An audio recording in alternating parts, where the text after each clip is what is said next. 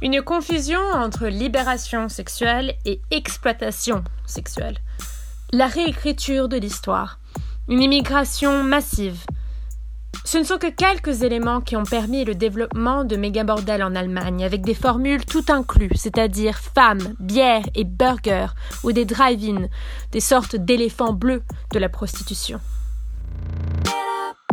Florence Lina Humbert est franco-allemande. Militante féministe de longue date, elle est journaliste chez 50-50 Magazine, enseignante et traductrice-interprète. Elle est impliquée dans de nombreux groupes féministes, dont l'Assemblée des femmes et l'Amicale d'Unis en France et Stop Sex Kauf en Allemagne. Florence intervient dans des conférences, organise des expositions et des rencontres internationales. Nous avons décidé de présenter notre entretien avec Florence Lina Humbert en deux parties. Cette première partie se concentre sur le cadre historique et idéologique qui a porté à la réglementation de la prostitution au début des années 2000 en Allemagne. Dans le prochain épisode, nous découvrirons les effets de cette politique presque 20 ans après son adoption.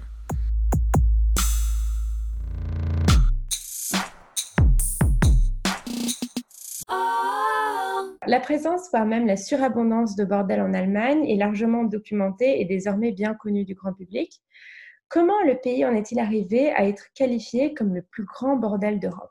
D'abord, il faut savoir qu'il y a une tradition de liberté sexuelle en Allemagne qui remonte au début du XXe siècle, qui est liée à tous les mouvements naturistes, retour à la nature, euh, euh, plein air, qui, ont sévi aussi en France un petit peu avec, euh, par exemple, la naissance des CEMEA, la gymnastique, certaines gymnastiques qui se faisaient en plein air, ces, mouvements ont eu plus d'importance en Allemagne qu'en France et se sont euh, développés plus dans la sphère sexuelle aussi, donc retour à la nature, activité sexuelle presque considérée comme une gymnastique, comme un, entraînement, comme une pratique euh, à développer pour la santé.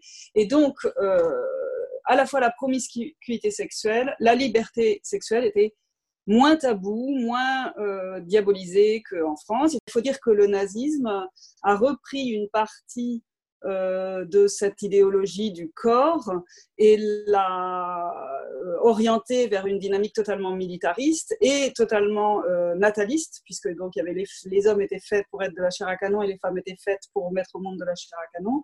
Et donc cette, cette idéologie de la, de, de, la, du non tabou du corps et de la sexualité a reçu un, un, une, une, espèce de teinture idéologique fasciste pendant le nazisme à partir de 1933, ce qui aurait pu provoquer un flashback euh, terrible euh, après. Mais en fait, ce qui s'est passé, c'est que le, natalisme des femmes allemandes pendant le nazisme et euh, la réduction du corps à un instrument militaire du côté masculin n'ont pas, n'ont pas vraiment atteint le, cette espèce de libération sexuelle qui s'était déjà manifestée avant, cette espèce de, promotion du corps euh, et de l'individu sexué, puisque même si, euh, même si le nazisme a provoqué évidemment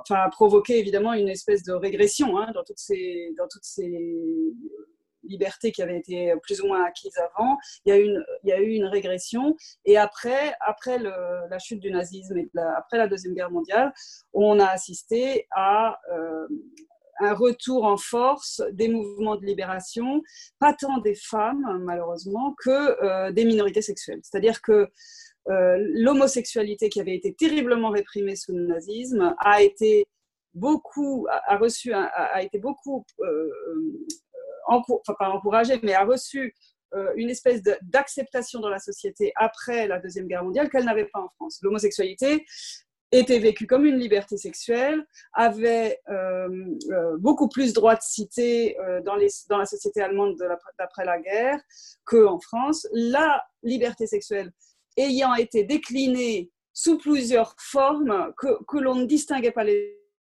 c'est-à-dire que l'homosexualité, l'accès des, femmes à la, dans la prostitution étaient considérés toutes les deux comme, et, d'autres aussi, hein, euh, le droit, le, libertinage, enfin, toutes ces formes de sexualité étaient assimilées à des libertés sexuelles et euh, le manque total de, lecture féministe de la prostitution a permis de considérer euh, que le recours à la prostitution n'était pas du tout une oppression des femmes, mais était au contraire euh, une des nombreuses libertés sexuelles chèrement acquises grâce, grâce à la libération du nazisme, en gros. Parce que c'est vrai que on a caché. Alors, il y a quelque chose de particulièrement déterminant dans cette histoire, ce qui est extraordinaire, qui a été découvert dans les années 90, c'est que l'histoire du nazisme n'a pas été faite entièrement. C'est-à-dire qu'il y a tout un pan de l'histoire des camps de concentration qui a dû être caché pendant des années. C'était ce pan, c'est euh, l'exploitation sexuelle des femmes dans les camps de concentration. Puisque dans les camps de concentration, il y avait des bordels et que les historiens d'après-guerre n'ont pas réussi à euh, à comprendre la, dimension exploitatrice qui était faite des femmes dans ces bordels pour l'interpréter, pour la lire comme ce qu'elle était vraiment, c'est-à-dire une torture supplémentaire parmi toutes les tortures qui étaient infligées aux déportés en camp de concentration. Et ça n'a pas été lu du tout comme ça, ça a été lu comme une sorte de, d'exutoire libérateur, une espèce de faveur que certains déportés avaient de pouvoir recourir à une prostituée interne à l'intérieur du camp. Donc les deux étaient internés, le, déporté client et la prostituée étaient tous les deux internés.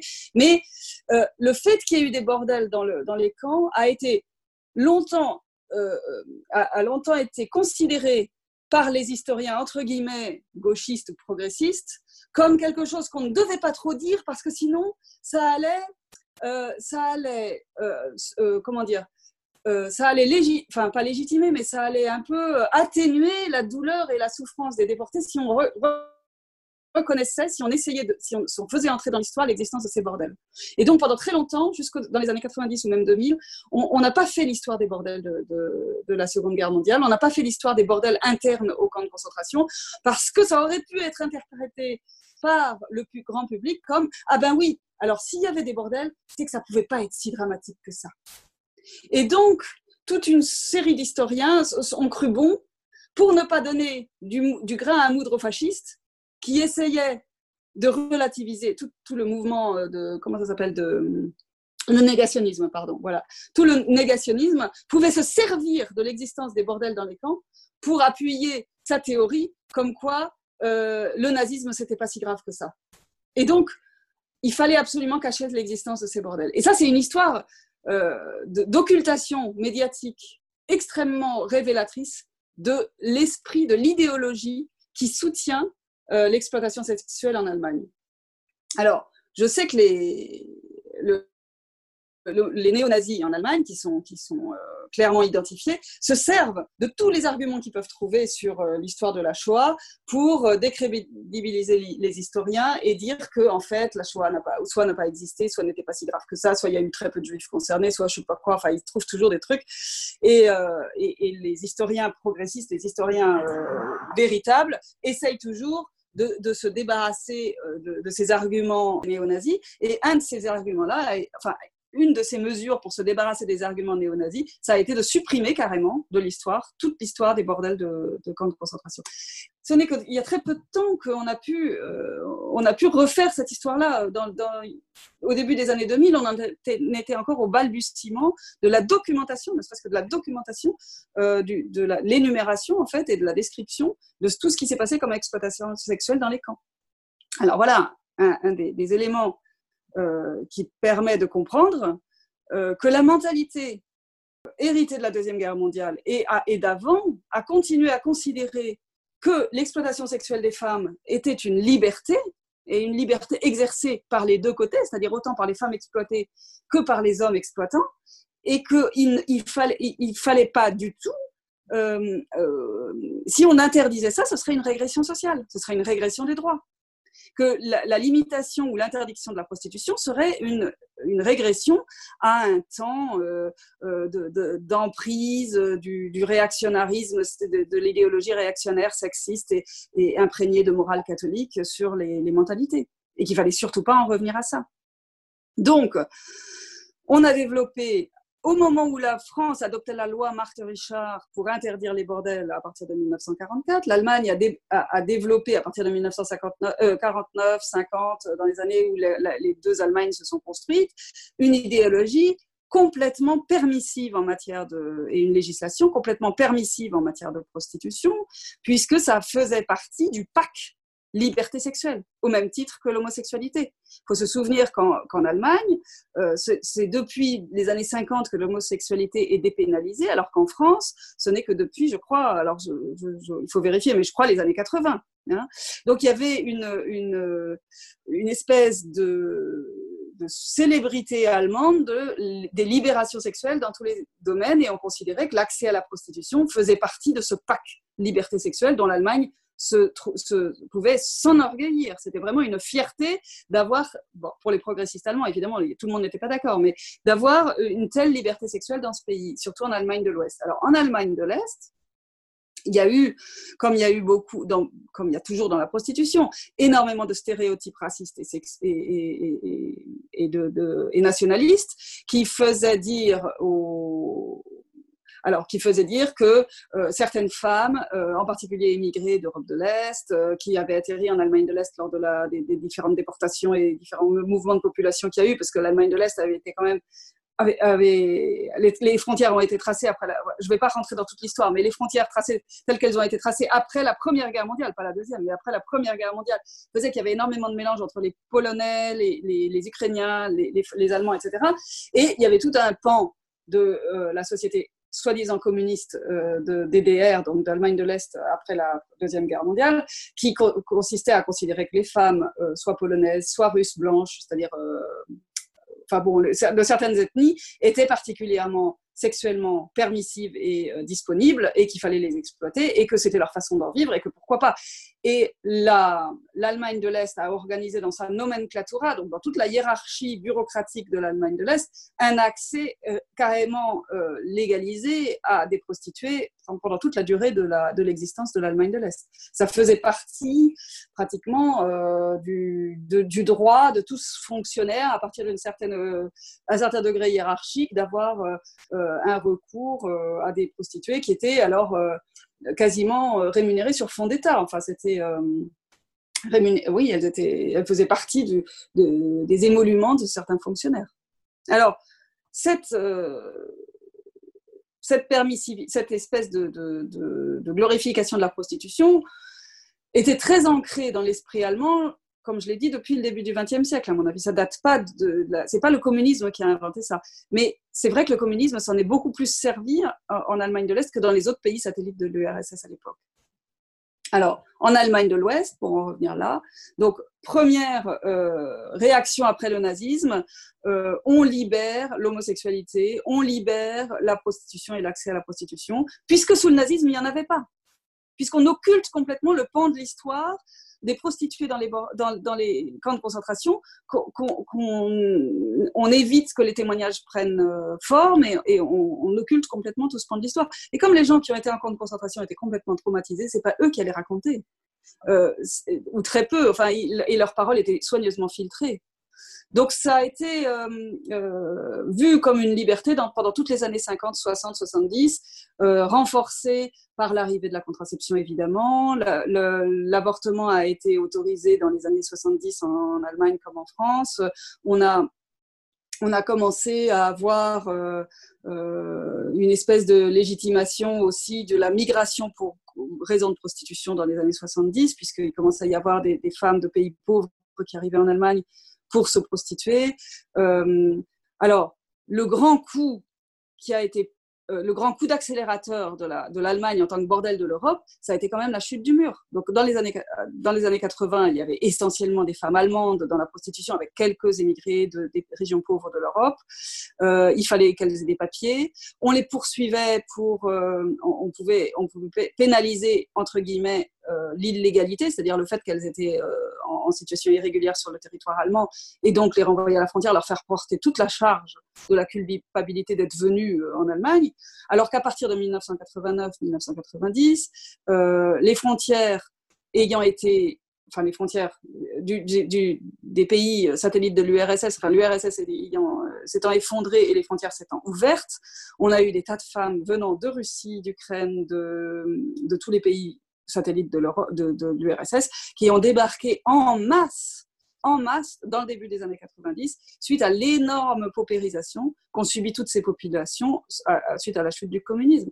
Donc là, c'était plus quelques, quelques prostituées étrangères qu'on pouvait pénaliser parce qu'elles étaient sans papier. Ça a été une marée humaine quasiment de femmes des pays pauvres qui débarquaient, des pays ex-satellites du pacte de Varsovie, qui débarquaient en Allemagne pour se prostituer. Et euh, les réseaux se sont organisés très vite elles ne sont pas venues toutes seules. Hein. Très peu d'entre elles venaient sans connaître déjà euh, quelqu'un qui habitait déjà en Allemagne. Alors, euh, ça a été révélé euh, dans les années 90. On s'est aperçu quand même que bon, beaucoup de femmes allemandes ne, pouvaient plus vivre de la prostitution alors qu'elles en vivaient avant. Alors les, associations se sont mises à aider les prostituées parce qu'il y avait une, la, pression de la concurrence devenait telle que plus personne n'en tirait de, bénéfices. Enfin, ça devenait atroce. Et les seules qui arrivaient à en vivre, c'était celles qui étaient étrangères, entre guillemets, elles n'en vivaient pas vraiment, mais les étrangères qui envoyaient l'argent au, pays où le Deutschmark ne valait pas du tout la même chose. Enfin, il y avait un effet conversion qui faisait, qu'effectivement, dans leur pays, c'était une ressource hyper importante. Et des, familles entières d'Europe de l'Est sont, sont devenues dépendantes de l'exploitation sexuelle d'une de leurs membres euh, envoyée en Allemagne, qui renvoyait tous les mois une partie, une grande partie de ce qu'elle... Euh, alors, et tout ça confisqué par des hommes au passage. C'est-à-dire qu'il ne faut pas croire que les femmes elles-mêmes pouvaient se construire une maison en Roumanie pendant qu'elles se prostituaient en France. C'est pas du tout ça. En Allemagne, c'est pas du tout ça. C'était, tout était confisqué par le patriarcat, puisque c'était des familles extrêmement structurées, extrêmement, de façon extrêmement patriarcale, où les hommes se trouvaient complètement émasculés par la perte de leurs emplois dans l'industrie, qu'ils étaient complètement cassés la figure, et euh, euh essayer de recouvrir une espèce de fierté masculine en euh, ayant des moyens qui venaient en, étalant une richesse factice qui venait en fait de l'exploitation sexuelle de leur fille, de leur nièce ou de leur, ou de leur épouse euh, pendant qu'elle était en Allemagne et qu'ils restaient tranquillement en Roumanie à, trafiquer du tabac de, contrebande ou faire des choses comme ça. Et, et s'en sortaient pas. Enfin, je veux dire, financièrement, ils s'en sortaient très peu, très mal. Et je, la lutte contre la précarisation de ces populations-là n'a pas été prise au sérieux du tout par l'Europe à l'époque. On, s'en est aperçu hein, qu'il y avait un gros euh, gap de revenus entre l'Europe de l'Est et l'Europe de l'Ouest dans les années 90, on s'en est très bien aperçu, et ça n'a pas été pris au sérieux du tout, ni par l'OCDE, ni par personne. Si bien qu'on a laissé faire. Hein. on a laissé faire en grande partie, euh, enfin, sombrer des, des pans de population entières dans euh, une, pauvreté terrible. Alors, je, me souviens que dans les années 90, il y avait euh, des villages. Une journaliste féministe était allée dans un village roumain et avait été comme ça dans plusieurs villages roumains de la campagne d'une partie assez pauvre de la Roumanie qui avait été industrielle et qui était couverte de friches industrielles dans les années 90. Et elle disait que dans les villages, on ne voyait pratiquement pas de de femmes entre 15 et 40 ans. Il n'y en avait pas. Alors, elle essayait de faire des petites enquêtes, de demander aux membres de la famille, mais quand, aux vieilles femmes, mais où sont les femmes de 15 à 40 ans? Il y avait des hommes de ces âges-là, mais il n'y avait pas de femmes, pas du tout de filles ni de femmes entre euh, la puberté et euh, l'âge enfin, 40-45 ans. Et en fait, à force de creuser, parce que les gens le, ne disaient pas, hein, ne disaient pas clairement, ah ben, elle a un poste en Allemagne. Alors, souvent, ils se cachent derrière, soi-disant, elles sont babysitter ou serveuses dans un restaurant, ou elles font, etc. Et les gens, ils sont dans le déni, même s'ils savent que leur fille, nièce, femme, etc., est dans l'exploitation sexuelle, ils, sont dans le déni. Ils disent, elle, essaye, elle a un métier. La plupart du temps, ces femmes étaient dans la prostitution en Allemagne, tout simplement. Elles ont été trafiquées et euh, un membre de la famille, en général, ça passe par un membre de la famille hein, ou, un ami de la famille, qui, qui euh, les envoie en Allemagne, qui récupère l'argent au passage, qui sert ses amis euh, et, qui fait vivre la famille avec, avec ce qui reste des revenus. Il y a beaucoup, beaucoup de circuits mafieux qui se sont mis en place à cette époque-là. Parce que la survie d'une telle, de la survie d'une famille était quelque chose qu'on pouvait très bien exploiter. Et donc, certains, évidemment, des criminels se sont jetés sur la, sur la manne que ça représentait et ont commencé à vendre des places au bordel. C'est-à-dire qu'en Roumanie, c'est pas évident d'avoir une place dans un bordel tout de suite. Donc, il y avait des intermédiaires plus ou moins mafieux, même plus, plutôt plus que moins, qui se sont mis entre les familles roumaines qui étaient dans, la, dans, une pauvreté affreuse et qui avaient en plus une démographie galopante, parce que je sais pas si, bon, en Roumanie, il y avait toute une histoire avec la contraception aussi, parce que sous le régime de Ceausescu, les femmes n'avaient absolument pas accès à la contraception ni à l'avortement. Il y avait une démographie galopante qui était encouragée par le pouvoir. C'est-à-dire qu'il fallait absolument, il y avait un natalisme forcené euh, sous Ceausescu, avec, il y avait des orphelinats qui comprenaient 800 enfants, 1000 enfants, euh, qui étaient voulus par le pouvoir pour euh, accroître la population de la Roumanie. Et c'était désastreux. Ça a produit ça a produit toute une catégorie de personnes qui sont plus ou moins handicapées mentaux à vie parce qu'ils ont été maltraités ou, dans leur enfance, ils ont été, ils ont été parqués dans des orphelinats, ils ont, ils ont, euh, ils n'ont jamais vraiment été scolarisés correctement, etc. Et, et, on les retrouve euh, dans les années 90 euh, où ils étaient, on a libéré tout d'un coup tous ces orphelinats puisqu'on a dit que c'était des lieux de torture et de maltraitance d'enfants et que c'était vrai. Mais il aurait fallu s'occuper de ces enfants. Ils ont été et ils sont devenus adultes en grandissant plus ou moins dans la rue. Enfin, donc toute cette population extrêmement paupérisée, extrêmement traumatisée, euh, euh, qui n'avait pas accès directement à des revenus, était une manne pour tous les criminels qui se sont mis sur le, sur le, sur le circuit, sur les circuits entre les, pays pauvres du sud et de l'est de l'Europe et euh, l'Allemagne. Alors, se sont développées des structures criminelles qui se sont vite aperçues que trafiquer des femmes et des enfants, c'était beaucoup plus rentable que trafiquer des armes et de la drogue. Hein, c'est l'époque aussi où on s'aperçoit que euh, euh, la drogue du, triangle d'or, donc Thaïlande, Afghanistan, tous ces coins-là, euh, ne venait plus par l'Europe de l'Est et centrale, ou, peu, et, il y avait des nouveaux circuits de la drogue qui sont passés par la Méditerranée. C'est exactement à la même époque que en fait, les mafias bulgares, roumaines, etc., se sont mises à se recentrer sur les femmes parce que c'était beaucoup plus rentable. Alors, je ne dis pas qu'ils ne trafiquent pas de drogue, hein, mais je dis que, bon, dans l'ensemble, euh, il y a eu une espèce de basculement, euh, de changement de, trafic à cette époque-là. Alors, en toutes les années 90, les femmes allemandes euh, qui, étaient précaires et qui n'avaient plus que la prostitution pour s'en sortir, s'en sortaient très mal, très très mal, et pouvaient demander si elles étaient en Allemagne depuis suffisamment longtemps ou si elles étaient allemandes, elles pouvaient demander ce qu'on appelle à l'époque euh, l'aide sociale, l'assistance sociale, qui était l'équivalent de RSA. Pour aller demander le RSA, l'équivalent du RSA, il fallait se rendre à un bureau d'aide sociale où allaient les clochards, où allaient les gens qui étaient vraiment tout en dessous de la, dans, les sous, le, sous-bassement de la société. Et ces femmes euh, euh, se sentaient humilié de faire cette démarche-là et donc préférer se prostituer que de faire cette démarche-là. Ça, ça a été une, une, quelque chose qui a changé radicalement à partir de, de 1999, 2000, 2001. Je crois que c'est la loi. Euh, alors, presque en même temps que la loi sur la prostitution, il y a eu la loi sur l'aide sociale, qui a changé complètement la donne. C'est-à-dire que la loi, l'aide sociale, devenait accessible par le bureau du chômage. Donc, les femmes qui étaient au chômage depuis longtemps, qui avaient pouvaient prouver, en prouvant relativement facilement qu'elles avaient été au chômage pendant X années, pouvaient avoir accès au RSA sans passer par le bureau d'aide sociale enfin, qu'elles trouvaient humiliant, sans faire de démarche qui était considérée comme humiliante. Voilà.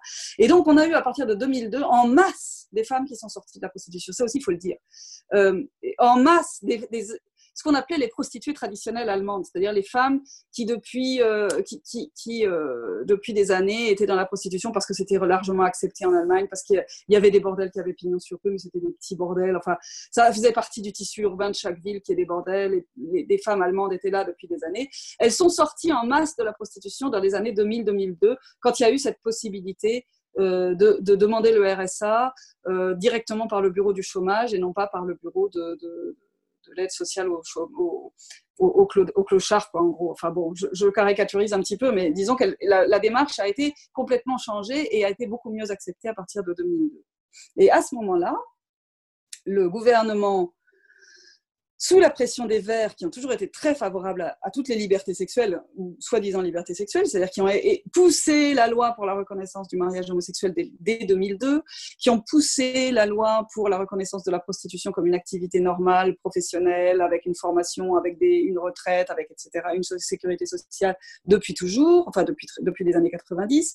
Et à ce moment-là, ils ont obtenu euh, la loi sur la prostitution qui empêchait d'accuser de proxénétisme quiconque aidait une prostituée. Donc c'était ça le, grand changement en 2002, ça avait été de dire on arrête de considérer la prostitution comme, euh, elle n'était pas hors la loi, hein, mais elle était euh, une activité plus qui n'était pas reconnue comme, euh, alors il y a une, une activité immorale. Voilà, il y a une espèce d'adjectif qui veut dire à peu près immoral. Donc c'était immoral d'aider quelqu'un dans la prostitution, si bien que, alors il faut pas oublier qu'il y avait aussi l'épidémie de SIDA à cette époque-là qui faisait des ravages, et que de plus en plus de prostituées avaient des problèmes de santé qu'il fallait qu'il fallait régler. Elles n'avaient pas accès à la sécurité sociale, etc. Parce que c'était une, une activité considérée comme immorale, et surtout aider quelqu'un dans la prostitution. Donc, lui, par exemple, lui donner des préservatifs pouvait conduire à l'accusation de proxénétisme. Et ça, ça a été supprimé en 2002 pour le bien-être des prostituées, hein, pour essayer d'obtenir que toutes les prostituées aient accès aux soins, pour essayer d'obtenir que toutes les prostituées aient accès aux préservatifs. On a aboli le délit de aide à la prostitution, qui était en fait un délit de proxénétisme, mais qu'on n'appelait pas trop comme ça, enfin, c'était pas assimilé à du proxénétisme. Et je dois dire que moi, qui euh, suis une abolitionniste acharnée, quand j'ai appris cette loi, que cette loi allait passer en 2002, j'étais pour. J'étais pour parce que je me disais, au moins, on va pouvoir euh, les aider à s'en sortir. On, pensait que si c'était plus immoral, ça allait pouvoir donner des possibilités de leur, de leur faire accéder aux soins, de, de les faire s'en sortir.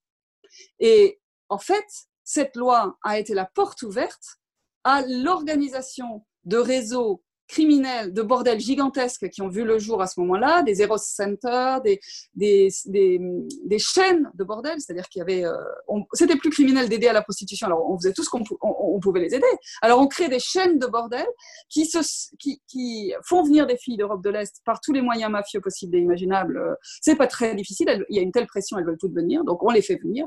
Et on, on organise leur passage d'un bordel à l'autre à l'intérieur de la même chaîne de façon à ce qu'il y ait tout le temps des nouvelles filles et que les clients soient satisfaits parce qu'il y a tout le temps de la chair fraîche qui arrive. ils disent, ils disent ça comme ça, hein. ils disent ça comme ça avec le même vocabulaire. La chair fraîche qui arrive d'Europe de, l'Est, des filles de plus en plus jeunes, des filles de plus en plus euh, naïves euh, et, qu'on peut exploiter tant qu'on peut en les en leur faisant changer toutes les trois semaines de bordel de façon à ce qu'elles ne, créent pas de lien entre elles. Donc, euh, les, cartes sont remixées toutes les, toutes les trois semaines pour être sûr qu'elles soient toutes, toutes, nouvelles dans la ville où elles arrivent. La plupart du temps, elles ne visitent même pas la ville où elles arrivent, c'est-à-dire qu'elles sont dans un bordel qui est en, banlieue. Et euh, elles ne savent même pas où est le centre-ville, ni le nom de la ville où elles sont, ni le, le land de la ville où elles sont. Donc, euh, elles n'ont aucun accès aux services de santé, aux médecins, etc. Alors, tout est basé sur euh, le street work, c'est-à-dire que le, seul, moyen de les atteindre, c'est d'aller faire du, street working, d'avoir des, travailleurs sociaux, travailleuses sociales et travailleurs sociaux qui vont font la démarche d'aller dans les bordels pour euh, avoir accès à ces femmes, pour essayer de, leur, montrer qu'il y a une autre solution ou éventuellement euh, de leur donner des, préservatifs quand elles n'en ont pas, etc.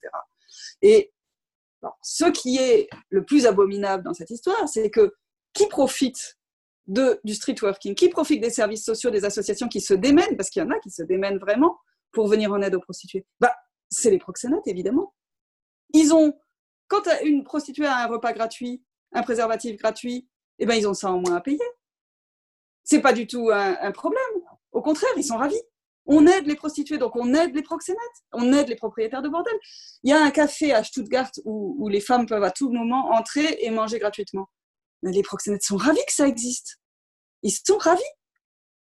Parce que comme ça, ça justifie que eux, ils sous-payent encore plus, ils exploitent encore plus les femmes parce qu'elles ont des ressources gratuites par ailleurs.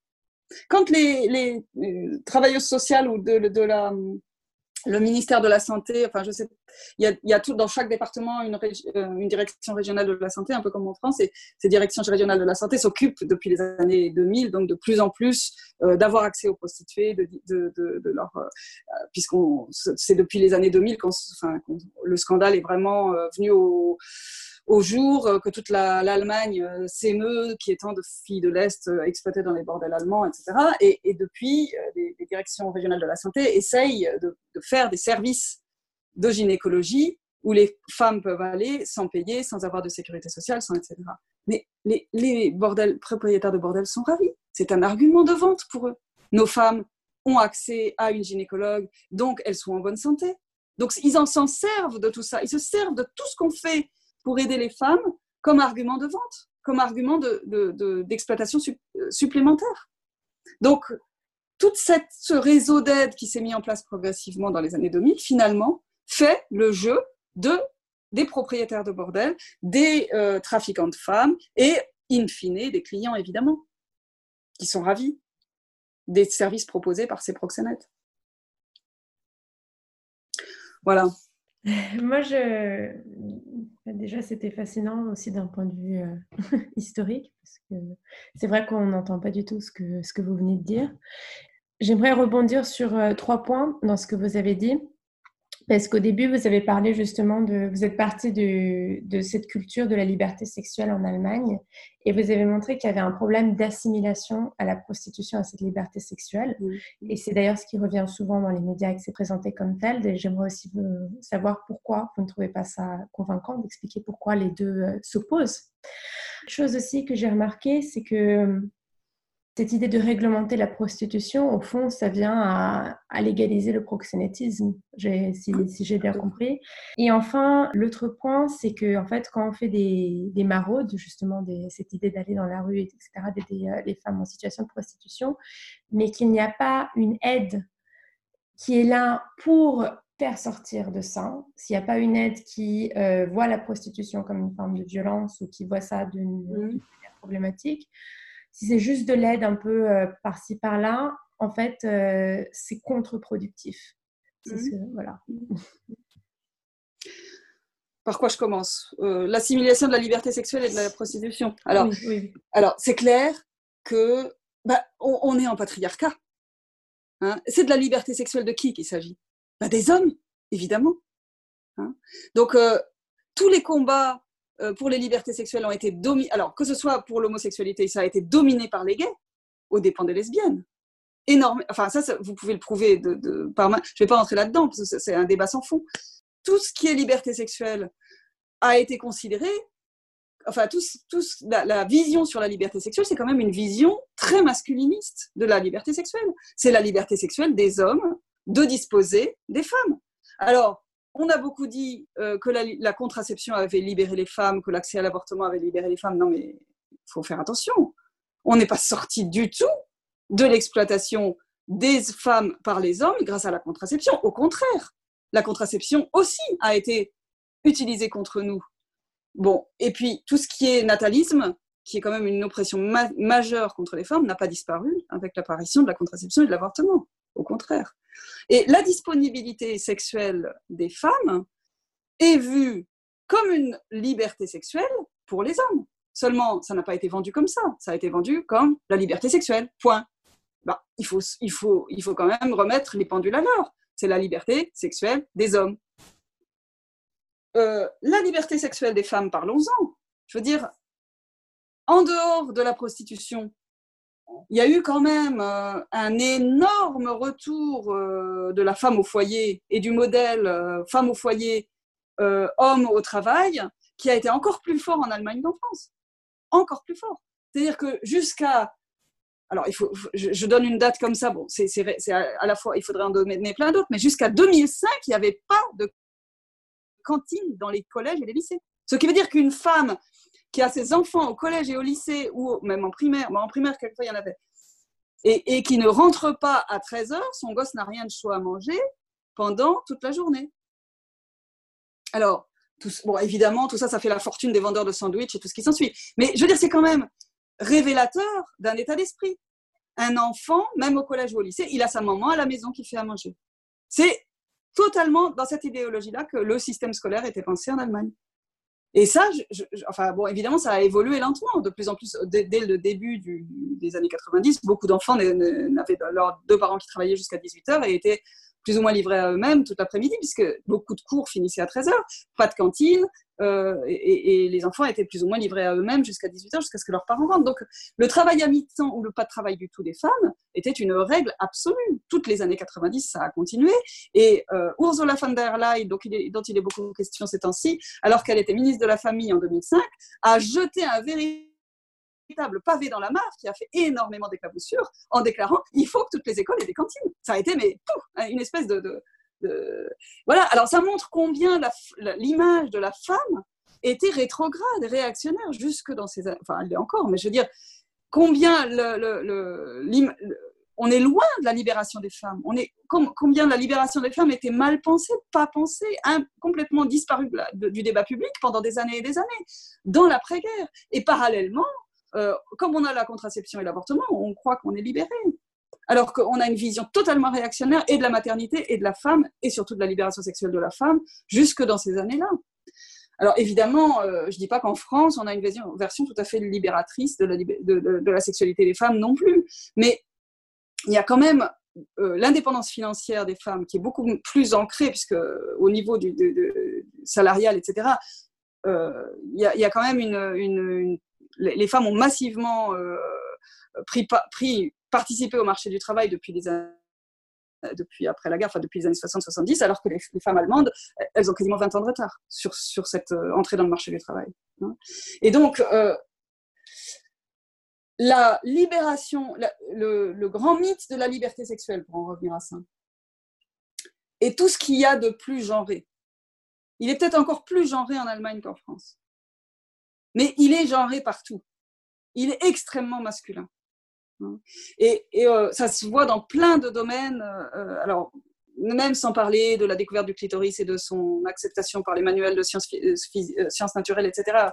C'est pas la peine d'aller si loin. Je veux dire, tout, ce qui est euh, euh, assouvissement du désir, puisque c'est de ça qu'il s'agit, hein, la nécessité de l'assouvissement du désir, a été pensé et formulé uniquement au masculin. Uniquement. Il n'y a jamais eu de théorie sur l'assouvissement du désir féminin qui ait sa place dans des institutions, dans une discussion politique.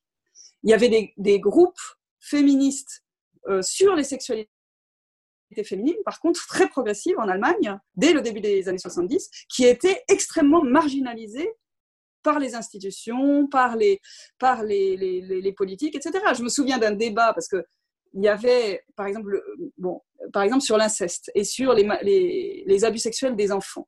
Il y avait un débat euh, il y avait des institutions en Allemagne, des associations qui aidaient les victimes d'abus sexuels dans l'enfance dans les années 70, qui, se sont, qui se sont montées dans les années 70, qui ont eu plus de, je dirais, un peu plus de ressources qu'en France. Ça, a été mieux géré, elles ont réussi à avoir des ressources, à, avoir accès aux victimes, à autoriser la parole des victimes, à faire des groupes de reconstruction, à avoir accès à des thérapies, etc.